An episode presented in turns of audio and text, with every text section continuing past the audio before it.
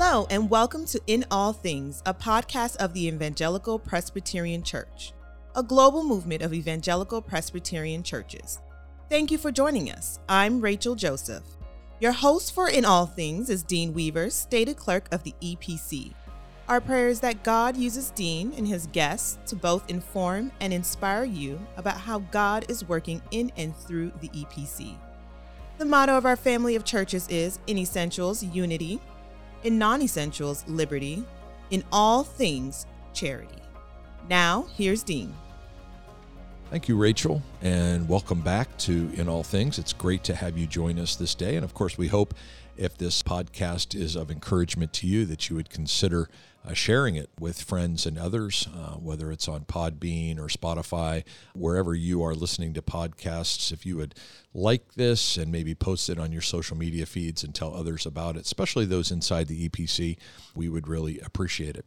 Our hope as this podcast continues to develop is that it will not just be a blessing for those in the Evangelical Presbyterian Church, but will also spill over into the larger church where people can be blessed by uh, some of the things that God has gifted us with. So, uh, looking down the road in the future, we hope to have EPC authors that join us. Kind of excited. We have an EPC pastor who's just started writing a fantasy trilogy and uh, hope to have him on and talk a little bit about what that looks like and people who have wrote other books that we'll want to consider highlighting for your encouragement and edification but then we'll get into churches that are doing amazing things for the gospel and have you have the chance to hear some best practices, both in terms of church life and our own lives as we as individuals uh, walk with and follow the Savior. So we hope that you'll keep tuning in every week as we drop a new episode of this podcast and that you'll uh, tell others about it. I'm very excited today to have someone who is a huge blessing to the EPC and to me personally. He is just uh, an incredible gift. And if you know him, you know of which I speak in terms of just how gifted, talented, and blessed we are to have Jerry Iamurri as our assistant stated clerk in the EPC. Now, if you're not from the EPC and you don't know what a stated clerk is, that's okay. Basically, Jerry is the person who fixes my messes takes care of well actually he fixes everybody's messes. He's he's the king fixer of stuff. He he knows more about our polity uh, and governance than anybody's business. And he's got a unique skill set. It's actually it's inherently calvin-esque uh, this skill set. He combines two things that our great forefather of the faith john calvin actually brings to bear in his giftedness. And he does it with such beauty and with such diligence and uh, just it's such a gift to me in the church. And i'm excited for those of you who have never had the chance to get to meet or get to know jerry to have a little bit of that time today. So jerry welcome to our podcast. Thanks dean. Good to be here. So tell us just uh, so people get a little bit of context. You're married and have a couple of kids and where you live. Just give us a little bit of the background so that we can get to know you better. Sure. Well i uh, live in philadelphia and uh, born and raised and have a wife, Sandy. My kids are Matthew and Kimberly. And Matthew's uh, 17, soon to be, and Kimberly's 15. All right, so we know how to pray for you now. Yes, absolutely. pray without ceasing. And we're living in Philadelphia, and we're actually only three blocks away from the hospital where we were both born. Wow. My wife and I were born at the same hospital, and it was uh, three blocks from where we live right now. So it's really nice to be around family and friends and where we have a, a real strong sense of place. So uh, one of my favorite movies, I don't know if you we've never talked about this, but one of my favorite movies is Moonstruck. I think if you're Greek, you got to watch My Big Fat Greek Wedding, but if you're Italian and I'm I'm not, but I'm smart enough to marry one. Um, uh, you got to watch Moonstruck to yes. understand uh, a little bit of the ethnic culture that is Italian. And you're not just Italian; you're South Philly Italian a la familia. I mean, yes. being around family is just huge for you. It's everything. Well, my wife and I, that is our favorite movie together, is Moonstruck. And we've seen it so many times, oh. and every time it's on, we watch it. Uh, when Olympia Dukakis says, "Why do men cheat? Because they fear death." death. you have to be with an Italian to understand that one. Absolutely, and you know what? It's one of the few movies that feature Italians that's not about the mob. Wow! I can only think of one other movie that's very well uh, not well known at all called The Big Night. The Big Night, Moonstruck, the only two movies I could think of that are thoroughly Italian, have nothing to do with the mob. I love it. I love Yeah, it. good stuff. Well, now I've got new new one to add to my list. The Big Night. The Big Night, or it could just be Big Night with Stanley Tucci. Okay. Very good. right. Excellent. All right. Well, let's uh, dig in a little bit to assistant stated clerk, but also really chief governance officer. Could you tell us what that means?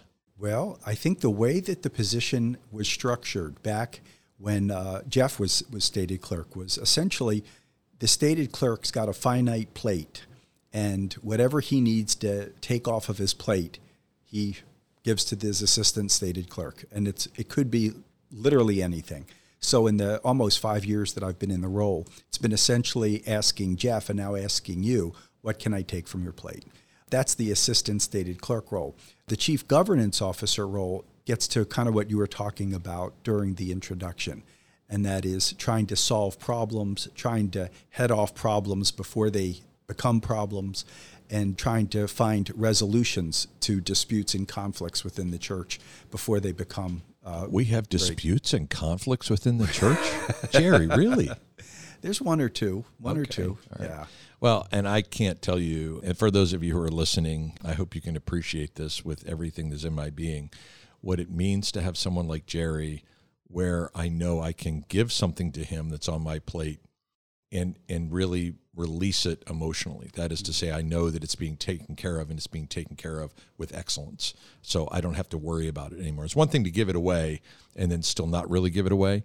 Uh, with you, Jeff did, and now I have the blessing of being able to give something and know, oh, he's got this, and I don't have to worry about. It. That's a huge, huge gift, and you do that so very well. Thank you. Now, My when it- pleasure. when it comes to governance stuff, Yeah, uh-huh. um, one of the ways in which you help kind of the flow of leadership and the way we operate as an organization is you really resource some of our most strategic leaders throughout the denomination. So people like the ministerial committee chairs and the stated clerk. How do you serve those groups in ways that helps governance continue to serve the mission of the church? Because you and I talk about this a lot. We don't want governance or polity to be the point. We want that to be this kind of sort of invisible, under the radar thing that serves the church so the church can carry on her mission. What are some of the practical things you do with those teams to help them carry out their mission well? Well, that's exactly right, Dean. And I think you coined the term missional polity in one of our conversations uh, early on. And what we try to do is consider the missional aspects of every situation that comes up and then how our polity can be used to fulfill those purposes and to move the ball forward towards the mission. Uh, so it's really not the tail wagging the dog. You know, the first thing we think about is what's the objective. So if it's putting a missionary in a certain location, but the missionary may be affiliated with a different mission organization, well, that doesn't mean we can't do it. It just means we've got to figure out how to do it and what's the best way to do it. That's one of the things I love about you so much is that you think about solutions. You know, some people think about obstacles and they get stuck. Your brain just works with how am I going to figure this out? And you do. And you do it in a way that honors our polity um, within our polity. And I marvel at it. It's just such an incredible gift. I don't know anybody that has a gift quite like it. Oh, well, thank you. But our polity, the way the, the people that constructed our polity, there's a lot of white space in the Book of Order. There's a lot of white space. It's not Unpack a that a telephone little bit. book. What do you mean by white space? White space is parts of the Book of Order that are left intentionally ambiguous. So there's permissive language such as ordinarily, normally, and Necessarily. necessarily uh, or not necessarily. uh, so it gives us the flexibility to say, well, in most cases, this is the way we'd want to proceed. Okay. But we know that everybody's contextually different. We've got a large geographical space, we've got a large socio-economic, ethnic space.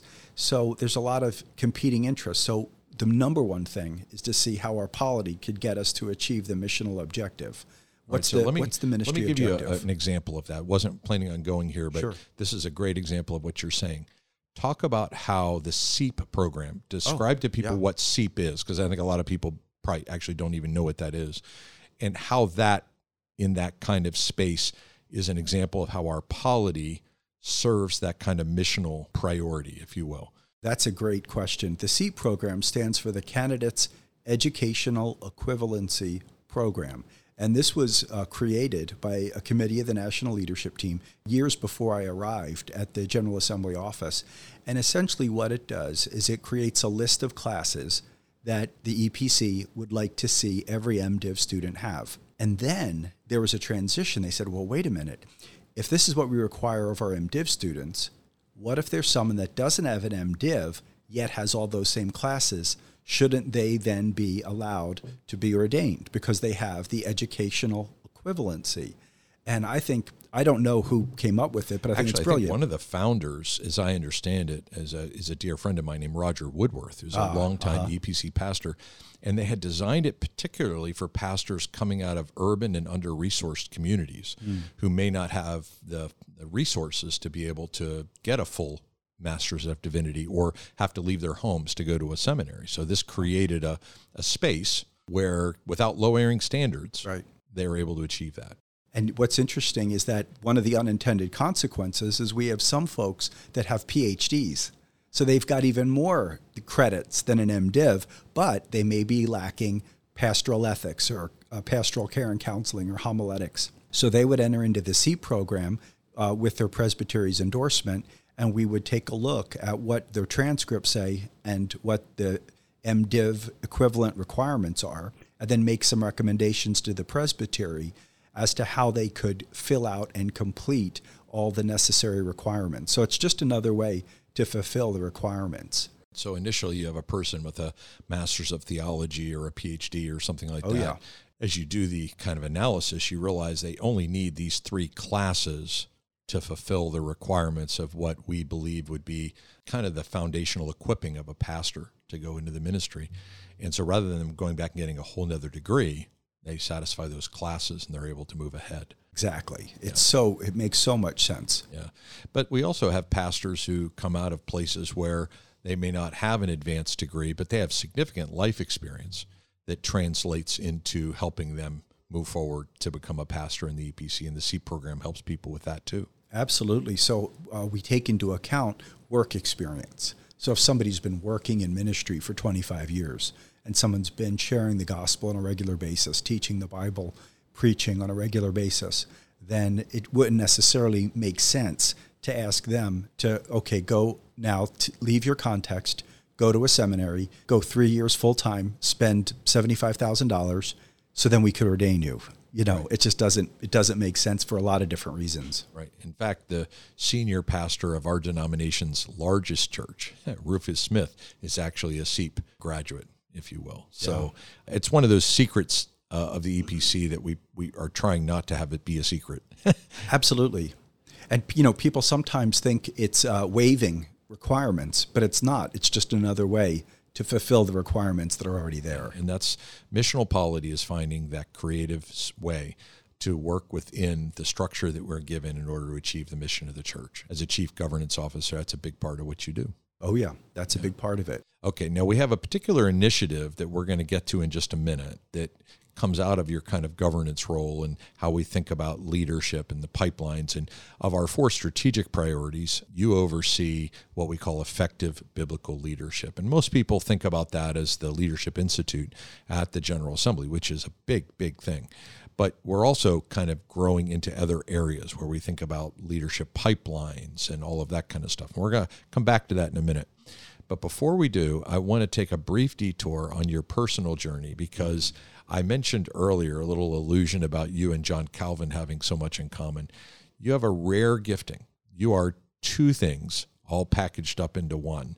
Um, will you tell people a little bit about your your journey to toward where you are now? Because you have been both a pastor and an attorney, and that's a really special gift mix. Which John Calvin was was both of those things. So, um, tell us a little bit about your journey to the assistant stated clerk's role in the way you serve the church as both a pastor and as an attorney? Well, uh, I, much like you, Dean, I'm from Philadelphia, from Pennsylvania, went to college in Western Pennsylvania, and there's an organization that you're familiar with, you were on staff with, the Coalition for Christian Outreach, now called CCO. I feel like we're brothers of a separate mother because we're both from the Philadelphia area. We both went to school in Western Pennsylvania.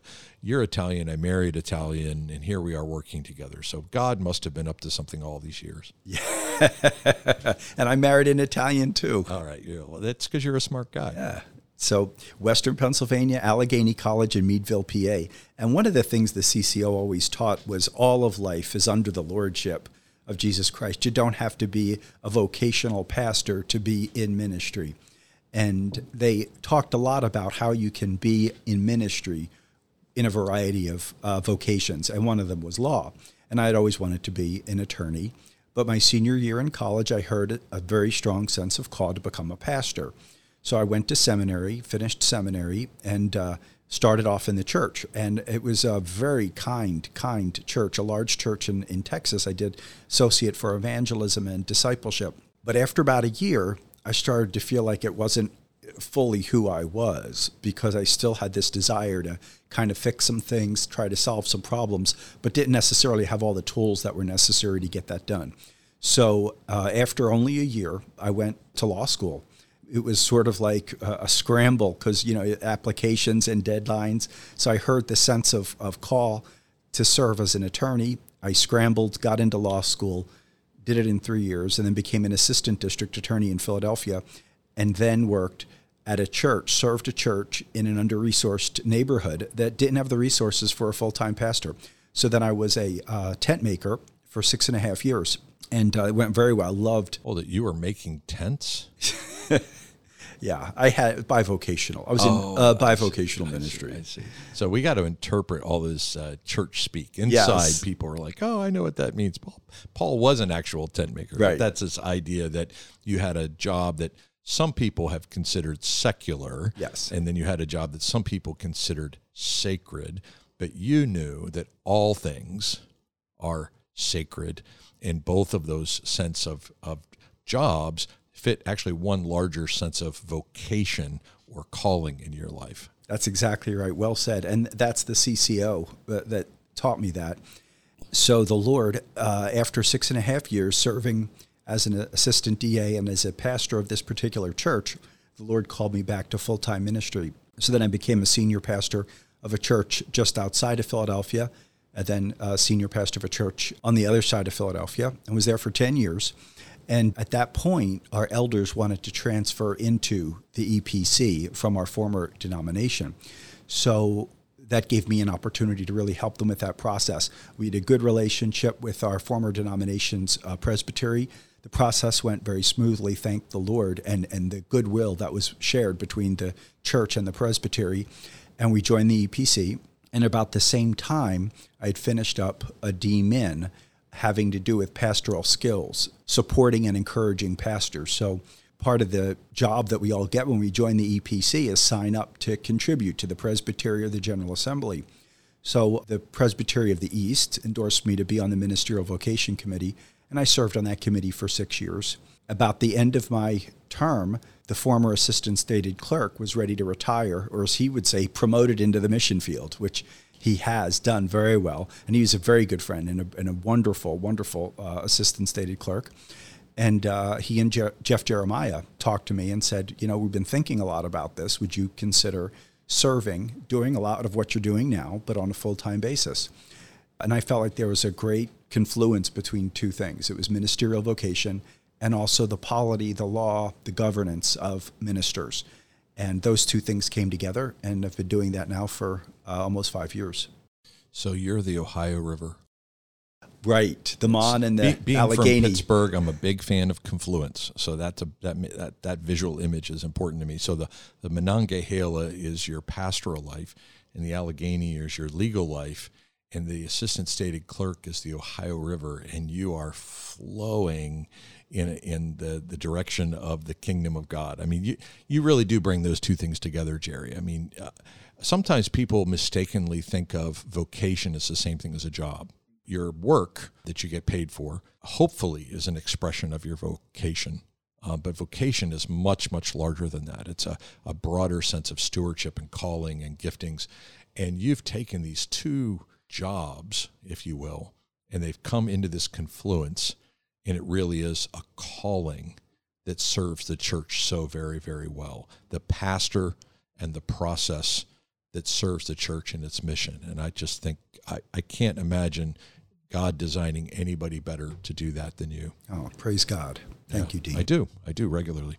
All right. So let's go to this fun topic of um, you and I have been daydreaming about a particular initiative which we think is really going to serve the church well going into the future. And probably most people haven't heard of the cathedral initiative.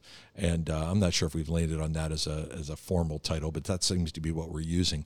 It's got a lot of different implications to it that has to do with pastoral training and innovative ways to get the kind of background where people could serve as a pastor in the EPC, but then also how they work with other churches and fill some needs that we have as a denomination. So just give us a quick run by of the Cathedral Initiative and how it helps us with some of the leadership issues we have in the EPC.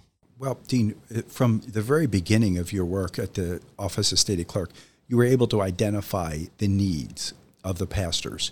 One of the needs you identified was the need for fellowship and community. Pastors are hurting, and you see that, and you know that. And that's like, how do we help pastors get together and support one another? One, that's just one piece. The second piece that we've seen is that some of our smaller churches have a very difficult time calling qualified pastors. It doesn't look like it's actually getting much better. They, it's been a consistent problem that smaller churches have a hard time filling pulpits.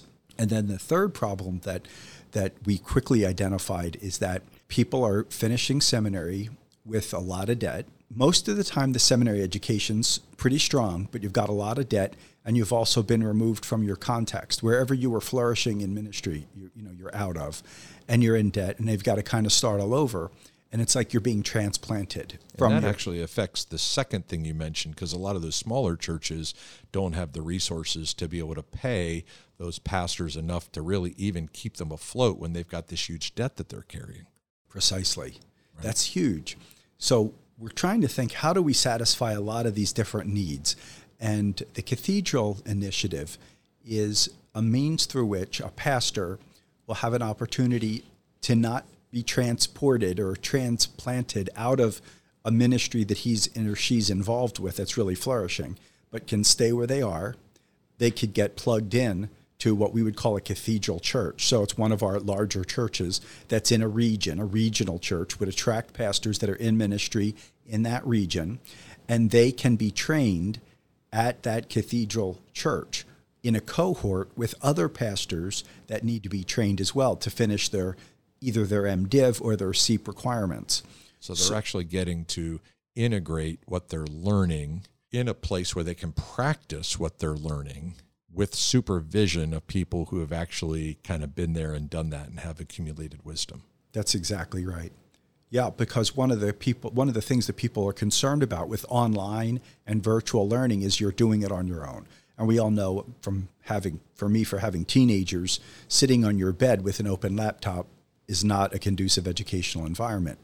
But if you're getting up and going to the cathedral, right, church, and there's a room set aside, and there's you and 12 colleagues, and you're together being taught in real time, virtually by a professor at one of uh, a top school in the country, you have an opportunity to learn together and learn from the professor.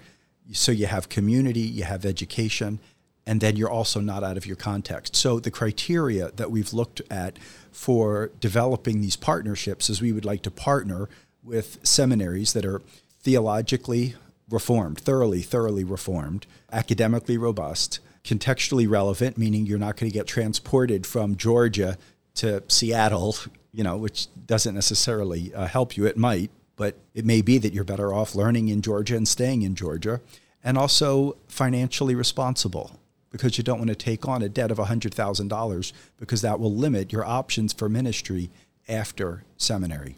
So we're looking at all those aspects and we're thinking if they could go to a cathedral school. So if you're in Georgia, maybe there's a centrally located church hosts a classroom and a cohort and it satisfies all those requirements, it'd be far less expensive and you would be able to stay in your ministry context. Or if perhaps your ministry context is close but not exactly what you need to do. You could also look at a smaller church that's near that cathedral and be plugged in there.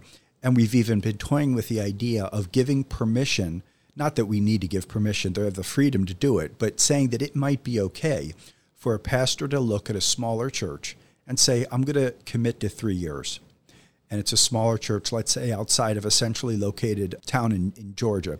And during those three years, get education or deepen my education at the cathedral, stay plugged in with this larger church so there's a community, maybe even get mentored by some of the pastors on that staff, all the while serving a church that might otherwise not be able to either afford or attract a pastor because of their size. And they might just find that they like it. Yes. In fact, actually, a lot of the Gen Z, millennials, and lower are attracted to the smaller church settings, a greater sense of community and connection. And so uh, we talked with one pastor out in western Kansas who had planned on being at a larger church, ends up at a smaller church, and just loves it and is thriving there, has a yeah. vibrant ministry there. Really had to exchange his thinking about the small church. And as someone who started at a small church, I really appreciate that because so much of what I learned about being a pastor, the discipline of preparing a sermon every week, of running a session meeting, of doing pastoral care, I was blessed to have a more older, an older, more experienced pastor just down the road who mentored me in those early years as I was at that smaller church. And I will tell you the opportunity to have that experience tied in with a bigger church where I had that kind of oversight. It was uh, very formative for me early on in my years of ministry. Now, there's one other thing, Jerry. We have one of the educational innovations that's kind of out there that a number of different organizations are playing with is a 3 2. Mm. So, for example, Grove City College and Gordon Conwell Seminary ventured into this 3 2 relationship where rather than getting a bachelor's degree and a master's degree of divinity in what would normally take about seven or eight years, they can get it in closer to four or five years, which is great because you've got less debt. Um, you're able to kind of get rid of some duplicate courses. Like if you're at Grove City, for example, you have a requirement in Biblical Studies Department is two classes on church history, and then you go to seminary and you got requirement of two classes on church history, and that, there's a little bit of a, an overlap there, right? So they're able to clean that up, streamline that a little bit. But here's the problem you end up with someone who's maybe 23 years old. And does that 23 year old have the, the life experience to actually go out and pastor a church on their own? So the cathedral model really helps them because it pairs them up with someone to help them continue to grow and mature as their gifts develop. That's right. Yeah. That's a and that's a perfect example. Well, is there anything else that you want to share? I mean, before we close up our time together, there's a lot of interesting things going on in the EPC right now. But is there anything, uh, either by way of a personal encouragement to people who are listening in, or any other things that you want to share with folks uh, before we close out our time? Well, one thing, Dean, is I've just been greatly encouraged by your your heart for pastoral care and your desire to put on these denomination-wide retreats for pastors and their spouses. And I had the the privilege of attending the one in uh, outside of Pittsburgh in Somerset uh, a few weeks ago, and the instant community and support that was experienced by I think everyone present was really profound. I believe that the care that you bring towards the pastors in our denomination is going to make a big difference going forward in terms of pastors feeling supported pastors' uh, mental health and their success in, in ministry because they're going to feel the support that is essential. And many presbyteries already do it, but not all can. So for the General Assembly to step in and fill in that gap is of a very, very high value. And I just really applaud you for that. And I think it's definitely a step in the right direction for, for us. Well, and we're really, um, during that same week that we were meeting at that retreat center, we had our church planners all meeting together and we had our executive and administrative pastors meeting together. So I think even just in that one week, we probably had maybe 180 of our leaders from around the denomination that we were loving on and caring for. And we do have another retreat coming up for those of you who feel like, oh no, I missed it. February the 14th to the 18th at the Canterbury Conference Center, Retreat Center here in Oviedo, Florida. It's not a bad time to be in Central Florida in the middle of February. So, uh, but here's the great thing great teaching great worship leadership, a lot of free time, and it's absolutely free. thanks to our medical benevolence fund, we're able to pay for this so that uh, pastors can come for free. And if you're from a smaller or a church that's challenged with financial resources, um, we have some scholarship money for transportation as well, if if need be. Um, so there's really no barrier other than just making it a priority to be there. And I hope we're probably about half full for that mm. retreat right now, maybe a little better than half full. So there still is room for people to get in on it. And I hope that people would uh, prioritize that and consider that free time away in, in Florida in February for their own well-being. Well, thanks, Jerry. I appreciate uh, your time today, and sure. I know you're going to be getting on a plane soon and heading on out. I appreciate that, and especially praying for you because I know the airline that you're flying has had some issues here of late. Yeah. um, but let me close with this, my friends, just yeah. as a reminder from Scripture: uh, the Son is the image of the invisible God. He's the firstborn over all creation, for in Him all things were created and that includes pastors and attorneys and assistant stated clerks and stated clerks and all of the rest. All those things were created in heaven and on earth, visible and invisible, whether thrones or powers or rulers or authorities, all things have been created through him and for him. He is before all things, and in him all things hold together for he is the head of the body, the church. Until the next time, my friends, grace and peace be with you. Thank you again for joining us. On behalf of Dean and the entire team, we hope you will join us for our next episode of In All Things. For more information about the Evangelical Presbyterian Church, including a directory of local churches, online resources, and much more, visit our website at www.epc.org.